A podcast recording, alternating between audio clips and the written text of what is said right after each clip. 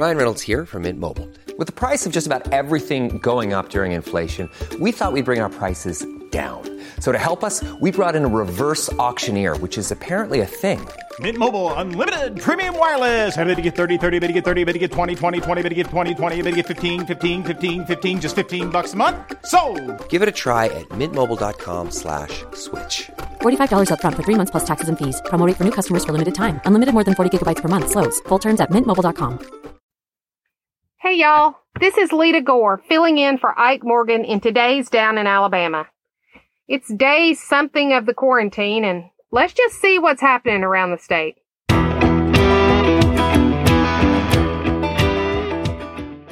Well, okay, it's actually April 28th and it, it just so happens we're expecting some news from Governor Kay Ivey today on the next step for reopening Alabama.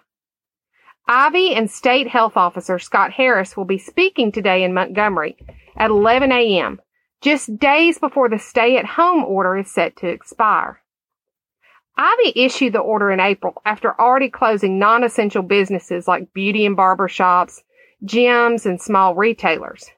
Now, big retailers like Walmart, Target, Lowe's, and Home Depot were deemed, quote, essential and allowed to stay open.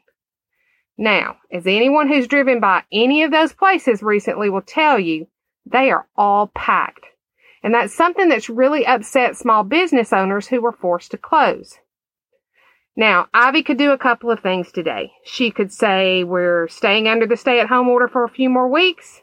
She could announce some sort of phased in opening or she could just open the doors. We'll find out tomorrow today, so stay with AL.com for the latest. Some more coronavirus news. The Center for Disease Control has added six new symptoms of coronavirus. Previously, the symptoms were pretty straightforward. Fever, cough, and difficulty breathing. Now, the CDC said people should also be on the lookout for chills, repeated shaking with those chills, muscle pain, headache, sore throat, and a new loss of taste or smell.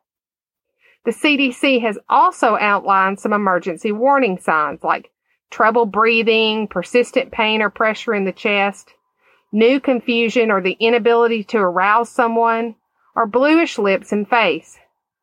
If you think you have coronavirus or have been exposed to it, you can visit ADPH's website and check for screening procedures. The Alabama Department of Public Health is also conducting multiple drive-through screenings that are going on now throughout the state. Now, on to some non-coronavirus news. Spencer Briggs will sure have a story to tell when he's older. The North Alabama four-year-old is recovering in Huntsville Hospital after he was bitten by a rattlesnake in his Lacey Spring driveway over the weekend. The little boy received 12 doses of antivenom and will be moved out of the hospital's ICU soon, his mom said. His mom also said he's expected to regain use of his foot with no permanent damage. So it's all some good news. The snake that bit him was on the driveway behind a family vehicle when little Spencer was out playing. He was helping a mail carrier place a package in the back of a vehicle when he was bitten. Thankfully, his father was nearby and reached his son soon. The family really said they wanted to thank local first responders for getting to Spencer quickly so he could get the help he needed. Meanwhile, the family has hired a wildlife specialist to remove as many snakes from the property as possible. Something I think sounds like a good idea. So get well soon, Spencer. And lastly, an iconic Alabama company is sharing its own coronavirus experience. Like many businesses, Priester Pecan Company, the candy and nut shop south of Montgomery, has seen its business drop during the pandemic.